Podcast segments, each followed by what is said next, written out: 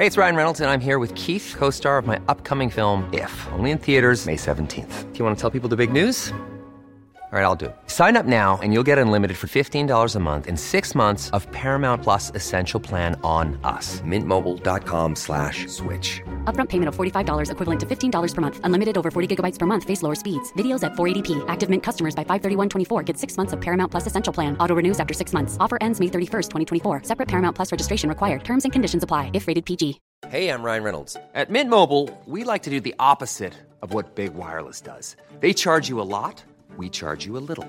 So naturally, when they announced they'd be raising their prices due to inflation, we decided to deflate our prices due to not hating you. That's right. We're cutting the price of Mint Unlimited from $30 a month to just $15 a month. Give it a try at mintmobile.com slash switch. $45 upfront for three months plus taxes and fees. Promo for new customers for limited time. Unlimited more than 40 gigabytes per month. Slows. Full terms at mintmobile.com.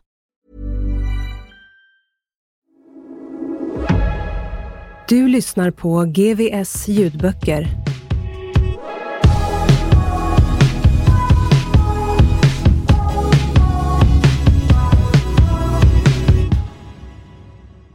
Nyckelvittnet. Agneta Larsson satt med sin iPad och hade precis registrerat ett Match.com-konto. På vinylspelaren spelades The Supremes You Can't Hurry Love. Hon funderade över huruvida hon skulle skriva ut sitt yrke. Hon var emot lögn, men genom åren hade hon ofta varit med om att stämningen dött så fort hennes yrke kommit på tal. Folk, i synnerhet män ute på krogen, hade svårt att förhålla sig till att hon var polis. Hon gick fram till stereon, vände på Motown-singeln och satte på B-sidan, Put yourself in my place. Sedan gick hon in i sovrummet och provade olika klänningar och blusar. Det var sommar så hon ville ha något ljust. Hon fastnade för en ljusgrön med prästkragar på. Hon tog sin iPhone och började ta selfies som skulle fokusera på hennes långa hår över urringningen och bara visa en liten del av ansiktet. Hon tog flera bilder men var inte nöjd med någon. Hon insåg att hon fick vänta med att ladda upp en profilbild tills hon skaffat en selfiepinne. Just då ringde det på mobilen. Det var Angus Mitchell från The Diving Scotsman han lät uppspelt. En kund är här. Han blev totalt nedstängt av en svart bil morgonen för mordet på Grinige byggaren. Han skrev upp registreringsnumret. När han sen kollade upp det för att få kemtvätt var det inte samma bil. Han har funderat och kommit fram till att den måste ha varit falskreggad. Det här är intressant. Jag måste tala med honom. Agneta slängde ifrån sig blusen hon höll i handen. Han är här nu. Jag är där inom en halvtimme. Se till att han är kvar sa Agneta och ringde efter en taxi. Det var en indiansommar. Solen sken på Roland och Pidde som satt på The Diving Scotsmans uteservering. Roland lät Pidde beställa vad han ville och la några extra ord för deras Tornedå Black and White, så det blev två av den. Två kvinnor, varav Pidde kände igen en Facebookvän, bästsäljarförfattaren Kajsa Rydén, klev in på uteserveringen och satte sig vid bordet bakom. Han kände sig generad och började spela nätpoker på telefonen. Är du bra på sånt där? sa Roland. Ganska. Har satsat 500 kronor i ett konto på sajten och är 15 000 plus nu efter några dagar bara. Vad var det du behövde hjälp med? Pidde la ifrån sig telefonen och blickade upp på Roland. Ett hederligt hantverksjobb. Det ska rivas lite på vinden. Men varför just min hjälp? Jag är inte världens mest händiga. Lyssna. Det är inte min mening att framstå som mystisk, men jag kan inte diskutera det här på restaurangen. Är du med? Ja, det är klart Roland. När börjar vi? För att slippa att någon ser eller hör oss om dagarna är det bäst att vi jobbar kväll och natt. Och då är du väl ändå vaken? Roland gav Pidde en blinkning och fortsatte. Planera också in tre, fyra dagars resa i helgen. Vi ska hämta en grej. Antagligen tar vi båten till Tallinn på fredag. Pidde funderade över vad det kunde vara som de skulle hämta men kom snabbt fram till att Roland aldrig skulle dra in honom i något olagligt. Deras relation var inte av sån art. Maten och två starköl kom in. Du och jag börjar klockan tio ikväll på vinden. Då kommer jag att förklara. Nu äter vi. Roland höjde ölglaset i en skål. Roland, var är pappas väska? skrek Lars-Åke från andra sidan gatan och halvsprang mot uteserveringen. När han var framme vid borden frågade Roland. Vilken väska? Den bruna dubbelbottnade, sa Lars-Åke och vände sig mot Pidde. Tjena! Lars-Åke vände sig mot Roland igen. Jag ska in på hälsohem en vecka, skölja tarmarna, dricka örtte, bada i gyttja. Men tror du inte Asen har alkoholfri policy? Jag läste inte det finstilta när jag beställde vistelsen. Ställer jag in måste jag betala och den där asen ska inte vinna. Dubbelbottnad väska med fyra flaskor skumpa. Den är i garderoben i hallen. Gå upp, Anita är hemma, sa Roland. Lars-Åke sken upp och började sjunga The winner takes it all medan han gick in i porten. Agneta Larsson klev ur taxin. Det första hon såg var Roland och Pidde på uteserveringen.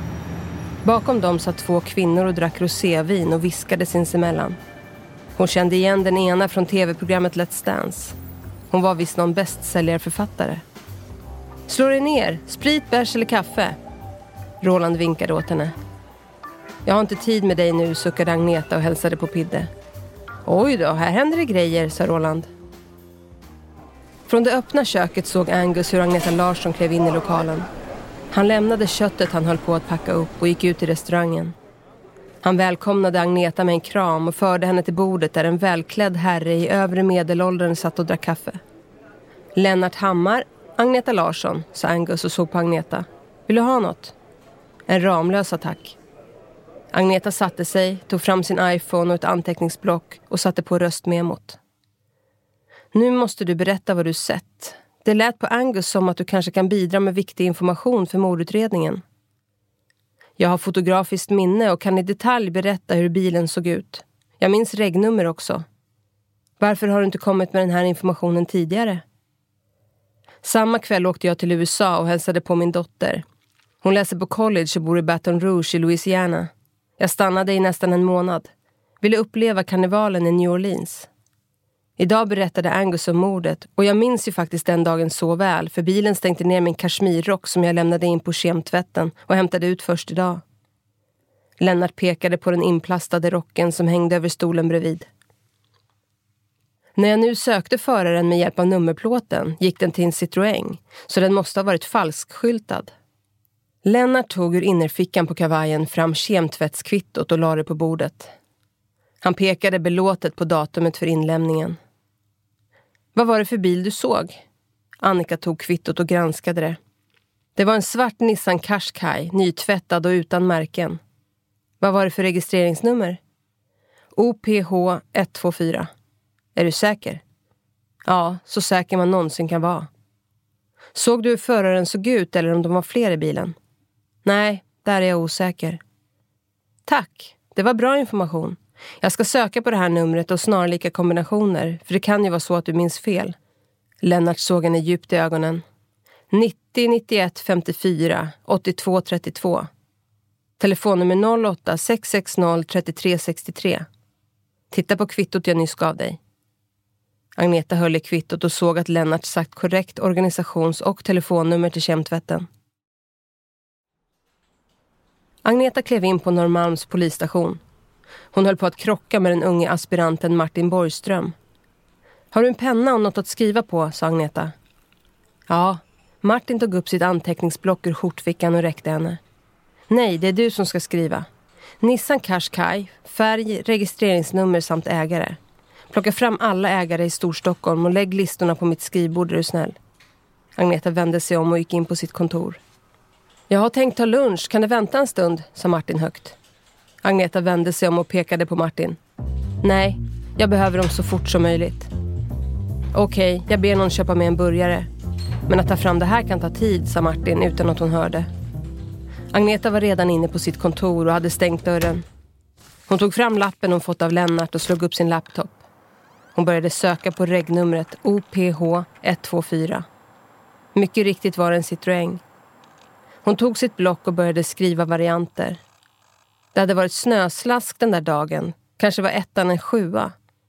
Men hon fann ingen Nissan Qashqai eller någon liknande bil på de varianter hon slog på. Det var bara att vänta tills hon fått hela listan av Martin. Hon gick på lunch. Det fick bli kebab hos Ismir i Hötorgshallen. På vägen ut tittade hon förbi Martin. Han satt vid skrivbordet, djupt försjunken framför datorn. Hur går det? Det verkar finnas väldigt många, sa Martin utan att se på henne. Kämpa på, jag är tillbaka om en timme. Du, det här kommer ta minst hela dagen, sa Martin. Medan hon gick upp för Gamla Brogatan tänkte hon på utredningen. Hon hade initialerna C och A. Hon hade ett telefonnummer som inte var i bruk, men nu hade hon förhoppningsvis färdmedlet. Och tänk om den inte var falskskyltad och Lennart hade sett fel. Om ett liknande nummer fanns på en Nissan Qashqai. Då skulle hon snart ha mördaren eller mördarna. Belåten men hungrig tog hon rulltrappan ner i Hötorgshallen. Georg satt i möte på Starbucks i Arenastaden. De pratade om en närliggande fastighet han höll på att sälja när Marianne ringde om att vattnet gått. I taxin till Danderyds sjukhus var han full av tankar. Han skulle få ett barn.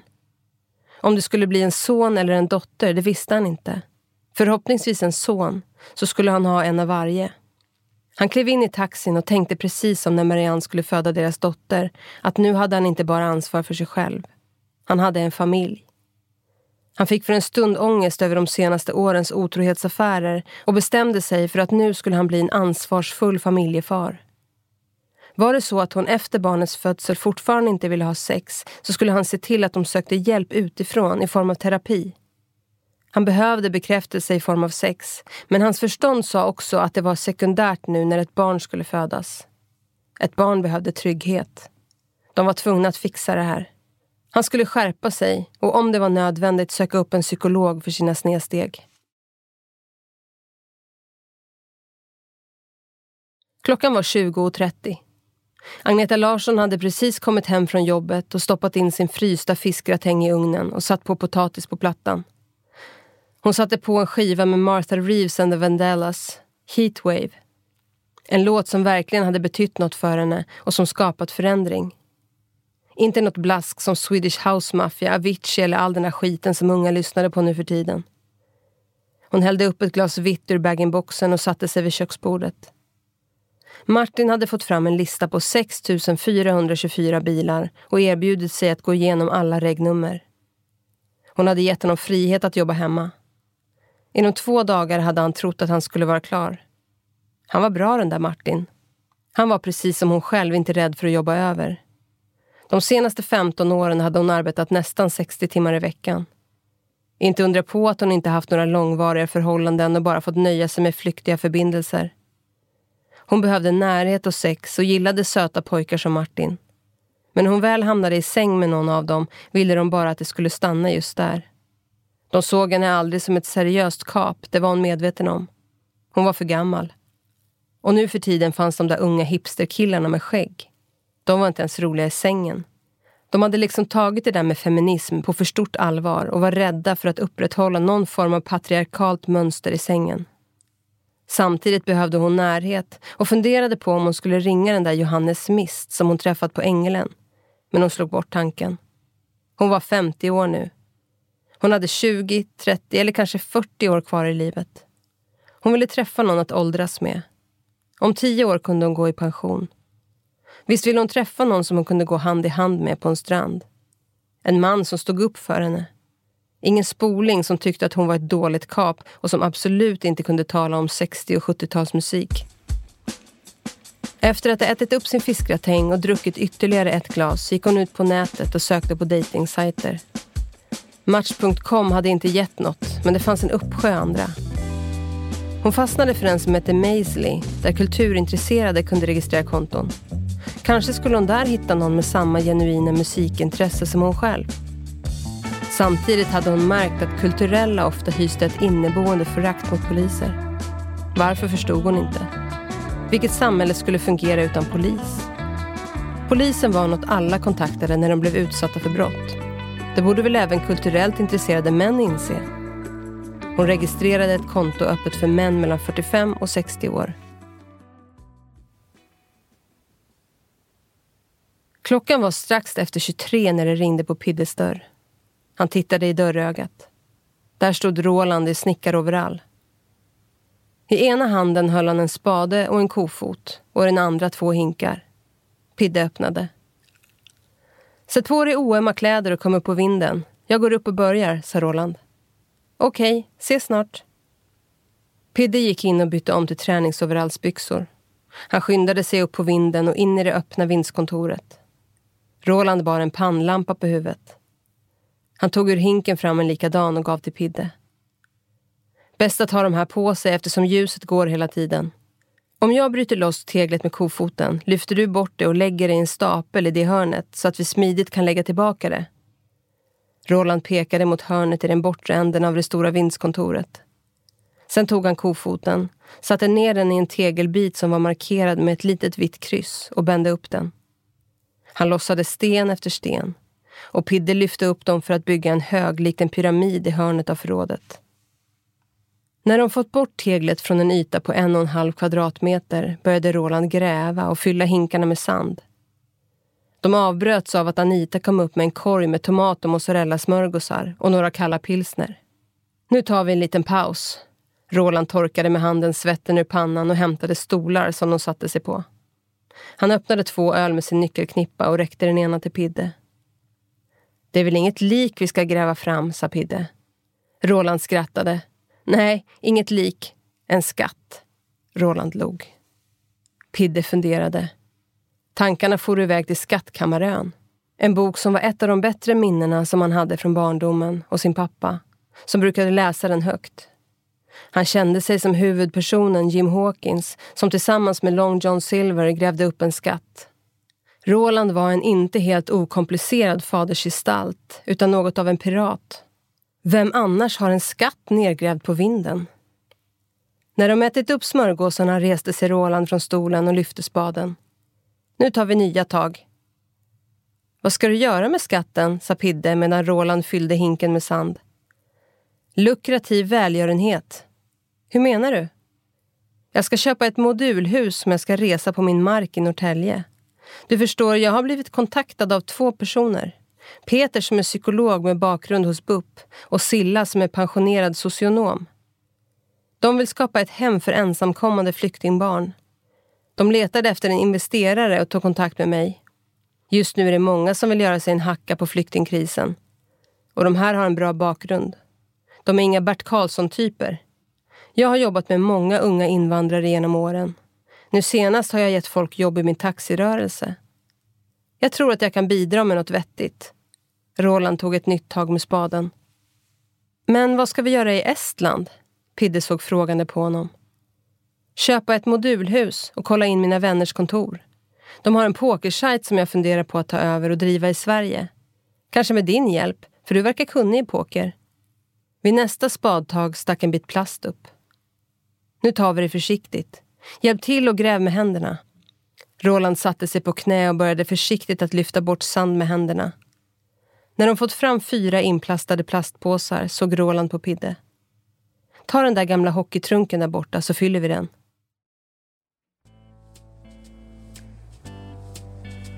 Klockan var fem och Edvin och Eva skulle ta sin martini. Eva var i köket och gav katten dess räka. Edvin stod vid drinkvagnen och blandade dry martinis. Edvin skulle precis lägga i syltlöken när han såg pulver på drinkvagnen. Han blickade upp i taket. Taket var fullt av sprickor. Han tog en klunk för att dämpa sin panik. Han tassade ut i köket.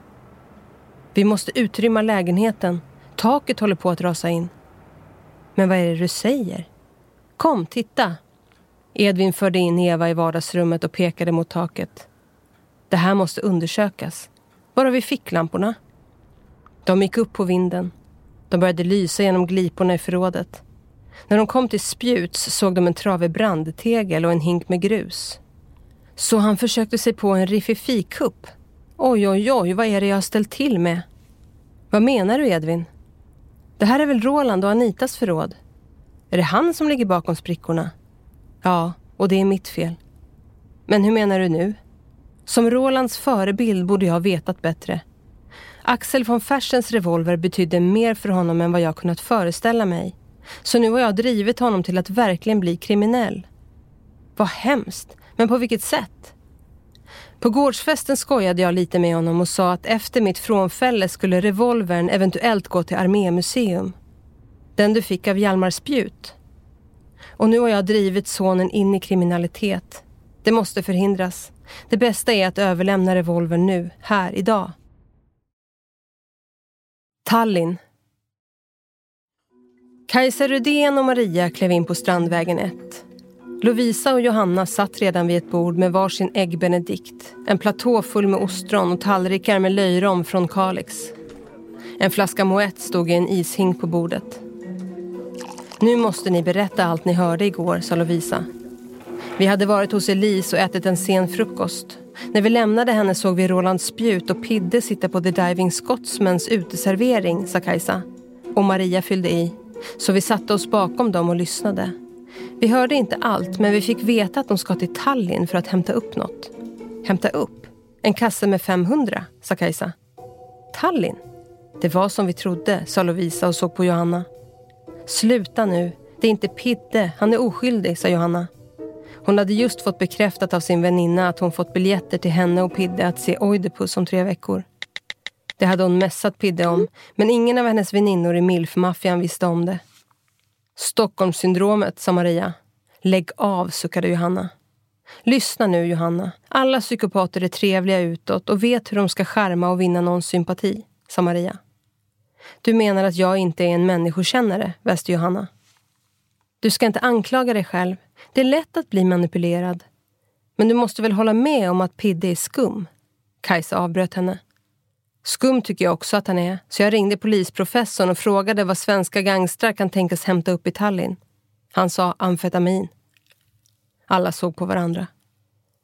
Amfetamin stod på Andreas lista tillsammans med kokain och Pidde försvarade amfetamin när han var på dejt med Camilla, sa Lovisa. Alla såg storögt på varandra. Jag ringer honom nu så ska ni få höra, sa Kajsa och tog fram sin iPhone. Hon slog numret och satte på högtalartelefonen. Ett grymtande hallå göd ur telefonen. Hej, Kajsa Rudén. Jag är med mina flickor nu. Kan du berätta igen så att de får höra vad du sa till mig igår? Om gangstrar, Tallinn och amfetamin. Det vanligaste för buset som reser till Baltikum är att de kommer hem med amfetamin. Men det finns ju olika sorters brottslighet där svenskar och folk på andra sidan Östersjön interagerar. Får man fråga vad det är för bus ni stött på? Den ena är Roland Spjut, sa Kajsa långsamt. Hon sög på varenda stavelse i namnet. Bröderna Spjut känner jag mycket väl till. Men de var mest verksamma inom porr, spel och ekobrott. Jag skulle vara jävligt förvånad om de åkte med stora väskor på färjor mellan Tallinn och Sverige. Och Roland Spjut och narkotika? Nej, jag får inte ihop det. Och jag brukar vanligtvis ha rätt, sa polisprofessorn och fortsatte.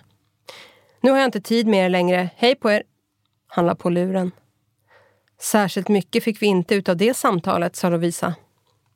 Men han konstaterade ändå att amfetamin som kommer in till Sverige ofta kommer därifrån. Vi vet att Pidde är öppen amfetaminförespråkare, sa Kajsa.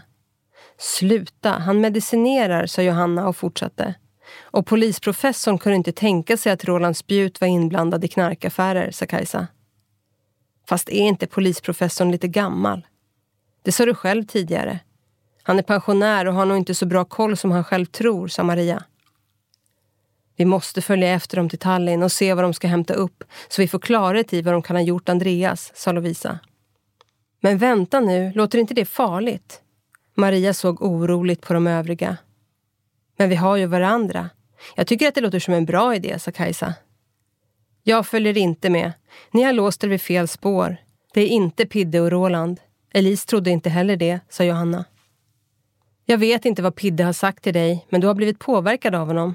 Roland är helt klart involverad och som jag ser det är Pidde också det, sa Maria. Alla utom Johanna nickade. För att få reda på vad som är i görningen och när de tänker åka föreslår jag att vi två och två punktmarkerar dem från The Diving Scotsman. Vi sitter där lunch, eftermiddag och kväll från och med imorgon, sa Lovisa. Skål för det! Hon höjde sitt champagneglas. Alla utom Johanna mötte hennes glas med ett klirr. Agneta Larsson satt på sitt kontor och drack kaffe. Hon småklottrade i sitt block. På radion spelades senaste låten av Adele. Hon funderade över hur en artist som spelade någon blandning av mormors musik och hissmusik kunde vara vår tids populäraste popsångerska. Hon tänkte på musiken innan hon föddes, som toppade även svenska radiolistan på den tiden. Beatles, Kinks, Stones, Bob Dylan, The Birds, Motown, Barry McGuire, Donovan, The Doors, Small Faces, Otis Redding, Janis Joplin, Jimi Hendrix, The Who och alla dessa fantastiska franska chansöser som Françoise Hardy, Jane Birkin och Frans Gaulle. Hur gick det så här? Kanske var det så att den bästa musiken redan var gjord. Det knackade på dörren, som sen öppnades på glänt. Det var Martin Borgström. Du kan komma in. Hon vände sig om och fortsatte. Är du klar? Har du fått fram något? Nej, jag har gått igenom över 5000 bilar, men inte... Han stakade sig och Agneta Larsson avbröt honom. Varianter då? Jag bad dig ju leta efter snarlika bokstavs och sifferkombinationer. Jag har gjort det också, men inte hittat något där heller. Jag kan försöka igen. Ge mig luntan, jag får gå igenom den. Agneta Larsson sträckte ut handen och Martin gav henne listorna. Tack, du kan gå nu, sa Agneta Larsson och tänkte. Allting måste man göra själv. Hon blickade ner i blocket hon klottrat i. Där stod skrivet i blyerts. Alla andra är idioter.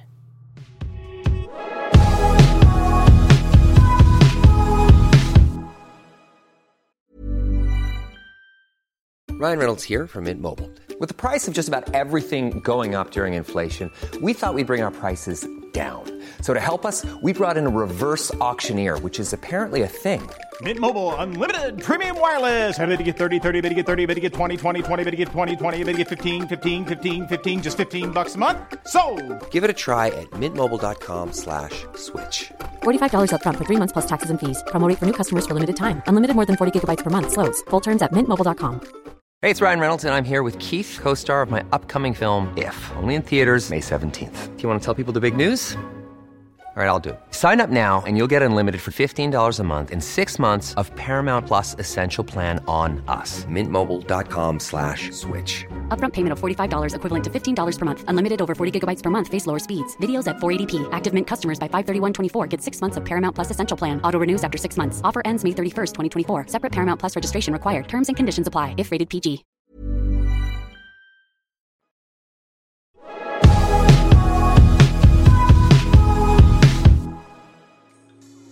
På eftermiddagen satt Pidde ensam vid ett utebord på The Diving Scotsman. Bredvid sig hade han just en Zero Halberton kabinväska som Roland bett honom köpa på NK. Han tänkte på Johanna och drack en lemonad medan han väntade. Så sent som igår hade hon mässat att hon ordnat teaterbiljetter och avslutat med ordet puss. Bakom honom satt två kvinnor. Den ena var bästsäljarförfattaren Kajsa Rudén som han sett senast två dagar tidigare på samma plats. Måste vara Elise Läckeros kompisar som varit och hälsat på, tänkte han för sig själv. Roland rundade Fingatan med en låda i trä och gjorde entré på uteserveringen. Han slog sig ner vid Pidde. Han la lådan på bordet och öppnade den försiktigt på glänt. Ursäkta att jag är lite sen. Jag har varit uppe hos Edvin och fått en riktigt fin överraskning. Den här revolvern ska du veta, den har varit med om både franska revolutionen och amerikanska frihetskriget. Fanns det revolvrar på den tiden? Vill du ha något att äta? Roland vinkade till sig Angus. Nej tack, jag har svårt för att äta när det är så här varmt. Samma här. Roland vände sig till Angus. En stor pint pilsner urkel. Jag har bokat biljetter till fredag. Vi åker tillbaka måndag. Plötsligt bytte Roland samtalsämne. Jag mötte Georg och Marianne på gatan när de kom från sjukhuset med bebisen. Det blev en pojke. Georg sa att den ska heta Otto efter hans farfar. Och det slog mig att det är ett anagram, precis som deras dotter Annas namn. Kvinnorna reste sig och gick in i restaurangen. Känner du igen någon av dem där? Jag tycker det såg ut som om de satt och tjuvlyssnade på oss och antecknade i sina mobiler, viskade Roland. Den ena är bästsäljarförfattaren Kajsa Rudén. Du vet, hon som var med i Let's Dance. Jag har inte haft tid att titta så ofta. Då är säkert väninnan journalist. Jag har svårt för journalister. Jag tycker vi ska driva lite grann med dem. Roland kavlade upp de vita skjortärmarna och tog fram sin anteckningsbok. Vi skriver lappar till varann. Okej. Okay. Kvinnorna var tillbaka. Roland vände sig hastigt om och mötte deras blickar. Han skrev på en lapp, bla bla bla, och räckte Pidde både penna och lapp. Pidde skrev “Jag fattar” och sköt tillbaka lappen. Så där gjorde de tre gånger. Roland noterade förnöjt att kvinnorna hade slutat äta. Bra, då är du införstådd med saken. Vi tar båten till Tallinn imorgon. Maria stötte till Kajsa med foten. De såg förfärat på varandra. De visste båda att de tänkte på samma sak. Väskan. Kajsa la kontanter på bordet och reste sig. Maria följde efter henne. De gick snabbt tills de rundat hörnet och var på Fingatan. Jag gör intervjuer på förmiddagen men tar ett plan till Tallinn. Ni andra måste spana och luska ut vad som finns i väskan till Tallinn. Ring tjejerna och säg att ni tar samma båt som Pidde och Roland. Jag måste iväg till Storytel och se över när de läser in boken. Maria och Kajsa skildes åt vid Östermalmstorg. Maria ringde övriga i MILF-maffian. Johanna vägrade att följa med. Lovisa var mer än villig att resa men hon lyckades i sin tur inte övertala Elise Läckeros att följa med på kryssning. Senare på kvällen lyckades Kajsa övertala Elise att flyga till Tallinn för en weekend på spahotell. Elise kände inte för att festa på en båt men spa var något hon ville unna sig. Hon bokade därför flygbiljetter till sig och Kajsa till Tallinn för att möta upp övriga tjejer på plats.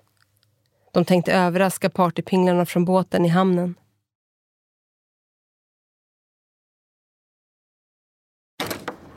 På eftermiddagen följande dag klev Roland ut genom porten på Fulgatan. Där stod Pidde och väntade. Roland ställde ner kabinväskan och vinkade till sig Arturo som stod och rökte vid sin bil längre ner på gatan. Arturo sprang fram och tog väskorna som han stoppade i bagageluckan. Roland satte sig i framsätet och Pidde där bak. Värtahamnen, Baltic Queen var det? Ja, just det, sa Roland och medan Arturo startade bilen fortsatte han. Funkar den här bilen bättre? Ja, skönt att vi är av med rishögarna. Det var en kort bilfärd till terminalen i Värtahamnen där Arturo släppte av dem. De tog rulltrappan upp och klev på båten. De var tidiga så de lämnade bagaget på rummet utom den nya kabinväskan som de för säkerhets skull tog med sig upp till baren. Roland beställde en whisky och Pidde en öl. Hur går det med kärleken? frågade Roland. Oj, oj, oj, vilken fråga. Jo, jag tror jag är kär, men jag vet ju inte om det är besvarat. Pidde fingrade på öletiketten. Det är bara att köra. Är det besvarat är det besvarat. Annars är det bara att slänga bort. Du har ingenting att förlora. Pidde tog sin telefon och började skriva till Johanna. Jag sitter på en båt och kommer att tänka på dig. Någon gång skulle jag vilja att vi gjorde en sån här resa. Han vände mobilen till Roland. Kan jag skriva så här? Absolut, skicka. Lovisa öppnade hyttdörren och slängde upp sin väska på britsen. Hon tog upp ett set med mässingsmuggar, en liten burk rysk kaviar, ett paket rån och sin iPad ur väskan och la på det lilla nattduksbordet mellan sängarna. Sen började hon läsa en e-bok. Hon hörde Marias kort i låset och dörren slogs upp. Där stod Maria med två flaskor Moët, en i varje hand. Dags för lite bubbel. Lovisa sken upp. Hon öppnade läderetuiet i vilket muggarna låg. Maria ställde ifrån sig den ena flaskan, korkade upp den andra och fyllde upp mässingsmuggarna som Lovisa höll i fast grepp. Vad är planen? sa Lovisa. Jag såg Roland och Pidde gå in i loungebaren framför taxfreen. De verkade inte känna igen mig. Maria såg på henne. När vi druckit upp går vi dit och tittar efter om de pratar med några. De kan nog ha möte med kompanjoner redan här på båten, sa Lovisa. Vi får inte synas på ett tag. Vi går efter att vi druckit det här, sa Maria. Vi får försöka smygplåta alla de pratar med så att vi har till bevisunderlaget, sa Lovisa. Ja, och så förföljer vi dem från båten till hotellet och dokumenterar diskret alla deras förehavanden, sa Maria. Ursäkta, det trycker på, fnittrade Lovisa. Hon vinglade ut ur hytten och följde skyltarna mot toaletten. Hon stannade upp när hon fick se Pidde som släpade på en kabinväska och gick in på herrarnas. En tanke slog henne. Utan att tveka tog hon av sina klackskor och smög försiktigt efter. Pidde stod vid pissoaren och hade placerat väskan snett bakom sig. Hon smög fram. Så försiktigt hon kunde lyfte hon väskan och smög ut för att sen springa med den rullande bakom sig till hytten. Maria hade nickat till och vaknade inte när Lovisa högt viskade hennes namn. Hon började skaka Maria. Vakna, vakna, jag har deras väska. En sömndrucken Maria satte sig upp på sängen. Vad har du, sa du? Här har jag deras väska. Är du galen? Vi vet ju inte vad som är i den. Lovisa lyfte upp väskan på sin brits. I samma sekund som hon skulle öppna den föll den ner på golvet och ut ramlade buntar med dollarsedlar. Maria gav ifrån sig ett skrik men Lovisa var snabb med att lägga handen över hennes mun. Vi har haft rätt hela tiden. De är på väg till Tallinn för att köpa knark, sa Lovisa. Och det var knark Andreas kommit på att de sysslade med, sa Maria. Därför blev han mördad, sa Lovisa. Hur fan fick du tag på väskan? Maria såg mer rädd ut än chockad. Jag såg Pidde gå in på toaletten och smög efter, tog väskan och smög ut. Var det någon som såg dig gå in eller ut på toaletten? Nej, klockan är bara ett. Folk festar fortfarande uppe på däck. Och ingen såg dig i korridoren med väskan? Maria såg allvarligt på henne. Nej, så fort jag lämnade toaletten sprang jag raka vägen hit. De kan ju bra gärna få försöka köpa knark utan pengar. Vem vet, de kanske blir mördade. Och då behåller vi alla pengar, sa Lovisa. Skärp dig, det här är allvar. Maria tog tag om hennes arm. Vi ringer Agneta Larsson så fort vi får täckning. Ja, den svenska polisen får ta hand om pengarna, sa Maria och lyfte upp en bunt som hon luktade på. Cash is king. Vad gör du? Vi kan inte lämna fingeravtryck på pengarna, sa Lovisa och fortsatte. Låt pengarna ligga så hämtar vi plastpåsar imorgon bitti. Jag måste röka men vågar inte lämna hytten, sa Lovisa. Vi röker på toaletten. Maria tog fram sitt paket med Cartier-cigaretter och gav Lovisa en cigarett. Lovisa gick in på toaletten. När hon kom tillbaka låg Maria däckad på britsen.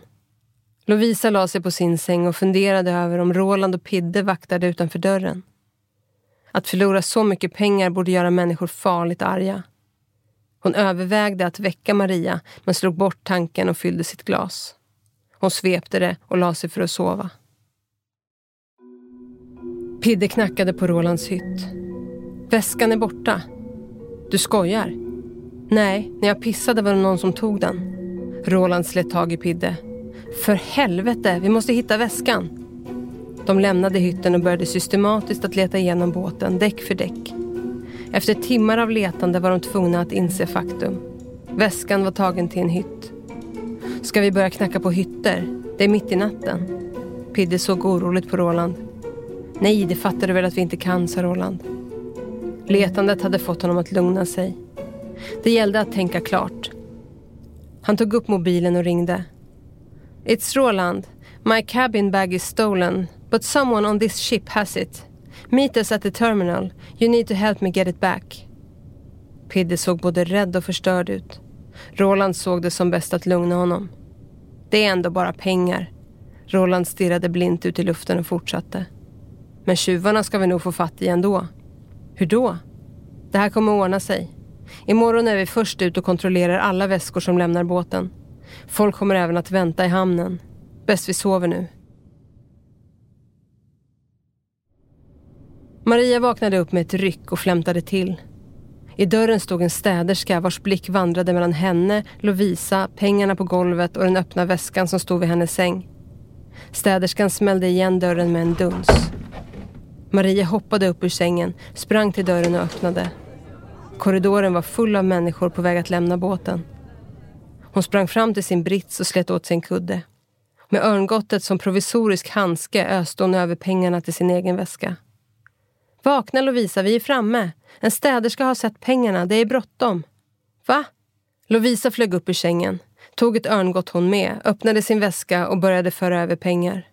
Snart var de klara. Maria gläntade på dörren. Där var fullt av människor. Folk går fortfarande av. Vi skyndar oss ut, sa Maria. Precis innan de skulle lämna båten såg de Roland och Pidde stå på varsin sida av utgången. De vågade inte möta deras blickar och de i sin tur tycktes inte känna igen dem.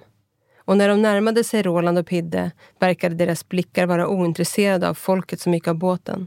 De tittade enbart på folks väskor. Med ett hårt tag om sin väska och blicken fäst rakt fram gick Maria, följd av Lovisa, förbi dem och av båten. Fy, det var nära ögat. Precis när hon klivit av båten vände sig Maria om till Lovisa. Elise, sa Lovisa. Vad pratar du om, sa Maria. Där, och Kajsa med. Lovisa pekade mot två kvinnor på parkeringen som stod lutade mot en limousin. De skyndade dit. Surprise! utbrast Kajsa och räckte dem varsitt glas champagne. Vad gör ni här? sa Maria. Vi ska på spa och ville överraska er. Allt är bokat och klart, sa Elise. Jag tror vi måste åka. Tror inte vi får parkera här, sa Kajsa. Vad menar du, sa Maria. De ser inte så glada ut. Kajsa pekade mot ett gäng tatuerade muskelberg som kom springandes mot dem. Hon hann fundera på ifall inte Tallins parkeringsvakter också bar uniform. När de var 30 meter bort stannade de plötsligt upp och såg sig oroligt om. Vände på klacken och gick med raska steg därifrån. Kajsa vred på huvudet och såg en grupp vakter och en städerska. Maria svängde runt och fick syn på städerskan som pratade med en grupp uniformerade vakter som plötsligt började springa mot dem. De sista resenärerna hade lämnat båten. Roland och Pidde stod ensamma vid utgången. Men vad fan hände där? Pidde pekade bort mot parkeringen och de springande vakterna. Från utgången stod de och såg hur vakterna grep och omhändertog fyra kvinnor framför en limousin. Det är ju Elise Läckeros, utbrast Pidde. De hörde sirener från de polisbilar som de snart såg köra in på parkeringen. De såg poliserna lyfta sedelbunt efter sedelbunt ur en väska och lägga ut buntarna på trottoaren. Roland greppade tag om Piddes arm. Vad i helvete? Mina pengar! Shit, vad ska vi göra? Det är bara att dra, sa Pidde. De vände åter in till terminalen och ställde sig i kön för att köpa biljetter till färjan tillbaka till Stockholm. Det plingade till i Piddes mobil. Han läste smset från Johanna och log. Jag ser fram emot vår resa. Roland ryckte tag i honom. Kom nu. Loggböckerna. Ulrika ställde ut stolarna inför bostadsrättsföreningsmötet. Alla familjer utom Läckeros och Til hade meddelat att de skulle närvara. Ulf kom in i rummet med en bukett blommor och sa Efter mötet tar vi bilen till godset, bara du och jag. Och jag menar bara du och jag. Ulf räckte henne sin mobiltelefon och fortsatte Den här stannar hemma. Ulrika gav honom en kram. Hon släppte inte taget.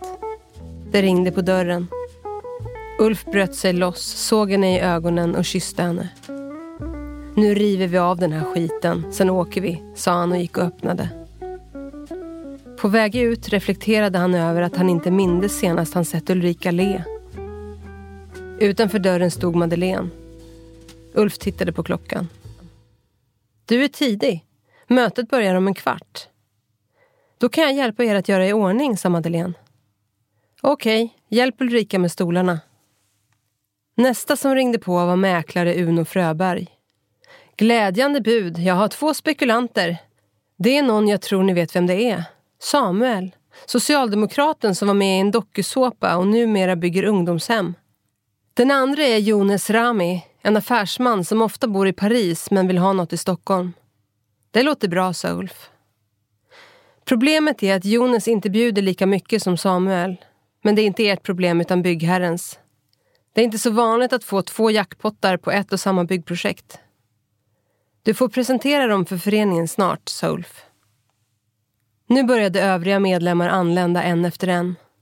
De gick vant in och satte sig på kontoret på stolsraderna framför Ulfs skrivbord. När alla var samlade gav Ulf ordet till Uno Fröberg som presenterade de två spekulanterna. En socialdemokratisk riksdagsledamot låter som en ytterst ärlig människa. Stabil och med bra humana värderingar, sa Edvin. Instämmer, sa Eva. En sosse är väl alltid en sosse med fingrarna djupt ner i godispåsen. Jag är mer intresserad av Jonas, sa Georg, som uttalade ordet sosse.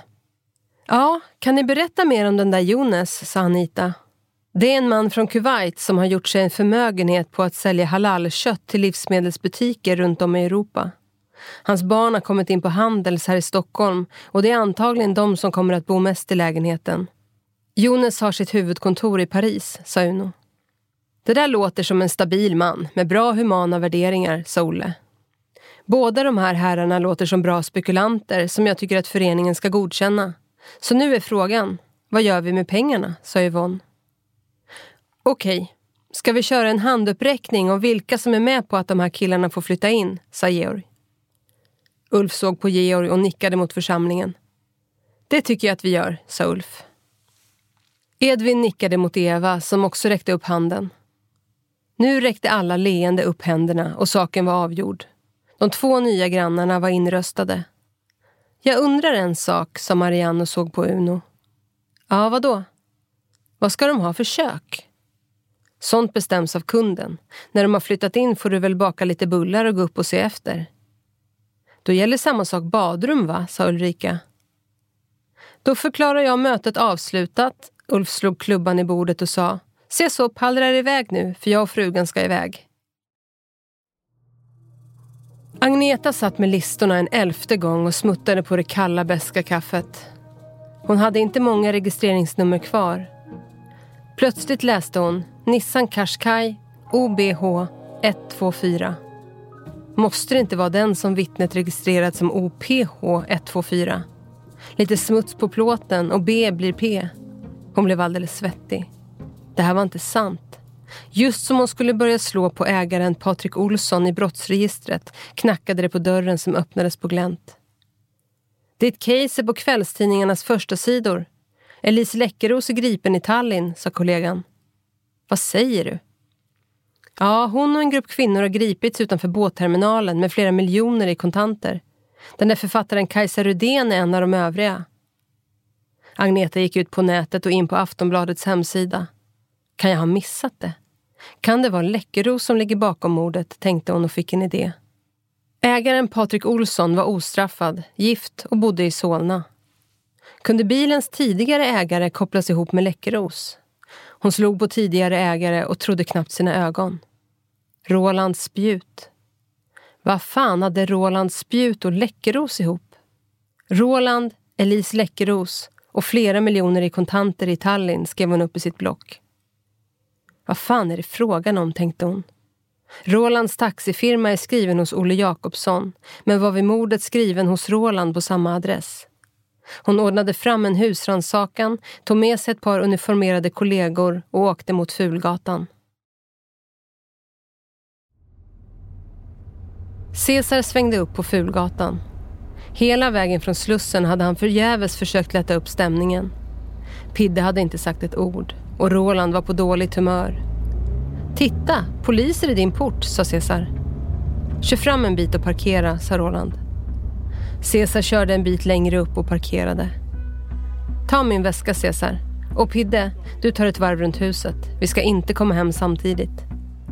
Roland började med bestämda steg gå mot porten, tätt följd av Cesar. Vid porten möttes de av Agneta Larsson. Tjena Roland, det är just dig jag vill prata med. Vi går upp till mig. Ta med kling och klang om du känner för det. Roland gick först, tätt följd av Cesar och poliserna. Väl inne i lägenheten möttes de av Anita. Oj, vad många ni är. Ska jag göra ordning kaffe? Inte för vår skull, sa Agneta. Hon gav Roland blanketten om husrannsakan. Vi är här för att hämta loggböckerna för din taxirörelse.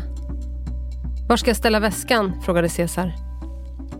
Ställ den i sovrummet, sa Roland. Han vände sig mot Agneta. Den senaste ligger i garaget, men de tidigare är hos Lars-Åke på Stora Essingen. Hej då, vi ses. Cesar lämnade lägenheten. Du ljuger väl inte för mig, Roland? Agneta såg honom allvarligt i ögonen. Och en sak till. Hur väl känner du egentligen Elise Läckeros? Varför skulle jag ljuga? Du får väl leta igenom lägenheten om du vill. Elise och jag är bara grannar. Det där som står om henne i dagens tidningar vet jag ingenting om. Det var din taxibil som vid tiden för mordet på Elis make lämnade brottsplatsen. Mina bilar är ofta här. Men bara din bil lämnade platsen tiden efter mordet med en rivstart. Okej, okay, låt oss reda ut det här. Loggböckerna är hos Lars-Åke. Agneta vände sig mot sina kollegor. Jag tar en taxi till Stora Essingen. Ni åker till garaget. Plocka med loggboken och hämta mig sen hos Lars-Åke Spjut. Poliserna lämnade lägenheten. Roland tog telefonen och ringde. Vi måste ha loggboken med datumet för mordet på Grinige byggaren. Agneta Larsson är på väg över till dig. Den är i förrådet. Vänta. Lars-Åke dröjde en stund. De som lånat bilar den dagen var Cesar, Arturo, Bosse, Jonte och Magda. Roland var tyst en stund och funderade. Jonte var student, Magda 50 år och Bosse pensionär. Det är något skumt. Jag kommer över, sa Roland och la på luren. Han ringde Cesar som inte svarade. Han ringde Arturo som inte heller svarade. Han ringde efter en bil från Taxi Stockholm och bad den köra till Stora Essingen. I taxin ringde han Lars-Åke som inte svarade. Han ringde Agneta Larsson men fick inget svar där heller. Han kände sig riktigt orolig. Cesar körde i hög hastighet Kungsgatan upp mot Kungsholmen och Fleminggatan.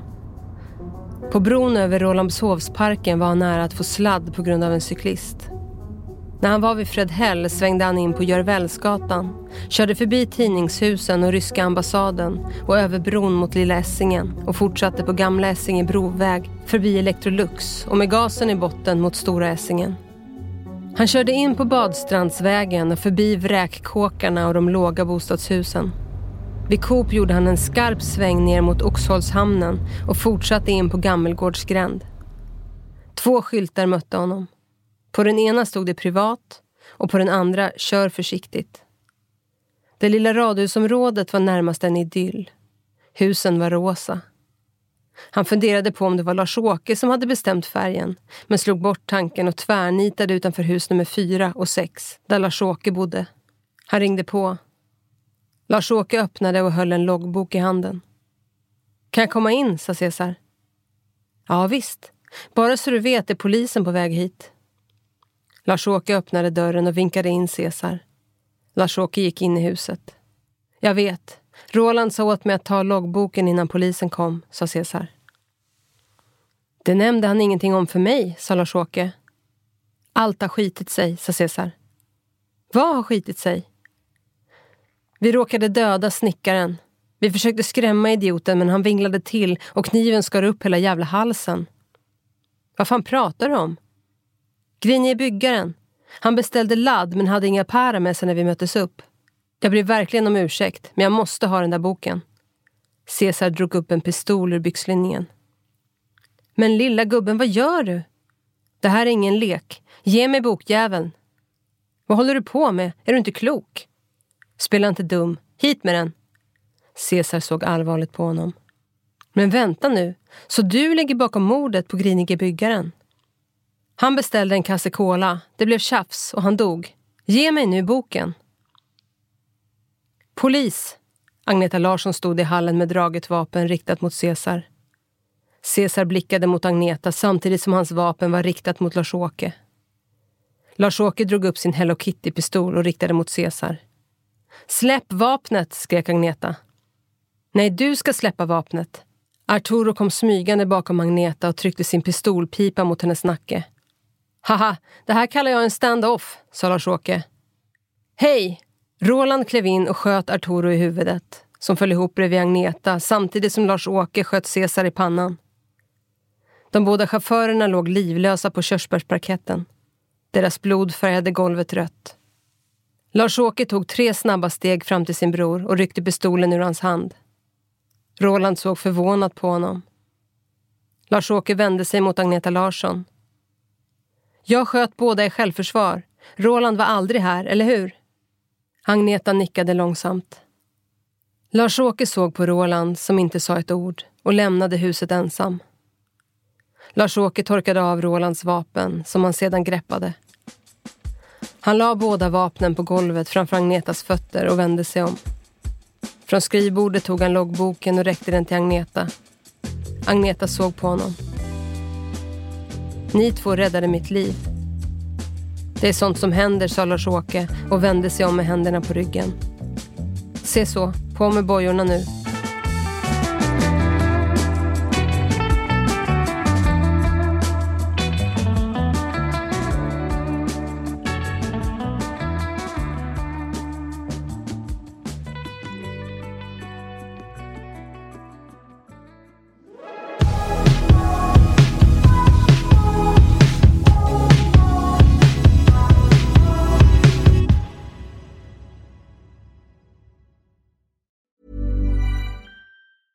Planning for your next trip? Elevate your travel style with Quince. Quince has all the jet setting essentials you'll want for your next getaway, like European linen, premium luggage options, buttery soft Italian leather bags, and so much more. And is all priced at 50 to 80% less than similar brands. Plus, Quince only works with factories that use safe and ethical manufacturing practices. Pack your bags with high-quality essentials you'll be wearing for vacations to come with Quince. Go to quince.com/pack for free shipping and 365-day returns. When you make decisions for your company, you look for the no-brainers. And if you have a lot of mailing to do, stamps.com is the ultimate no-brainer. It streamlines your processes to make your business more efficient, which makes you less busy. Mail checks, invoices, legal documents, and everything you need to keep your business running with stamps.com. Seamlessly connect with every major marketplace and shopping cart. Schedule package pickups and see your cheapest and fastest shipping options from different carriers with rates up to 89% off USPS and UPS rates. And with the stamps.com mobile app, you can take care of mailing and shipping wherever you are. Make the same no-brainer decision as over 1 million other businesses with stamps.com. Sign up with code program for a 4-week trial plus free postage and a free digital scale. No long-term commitments or contracts. That's stamps.com. Code program.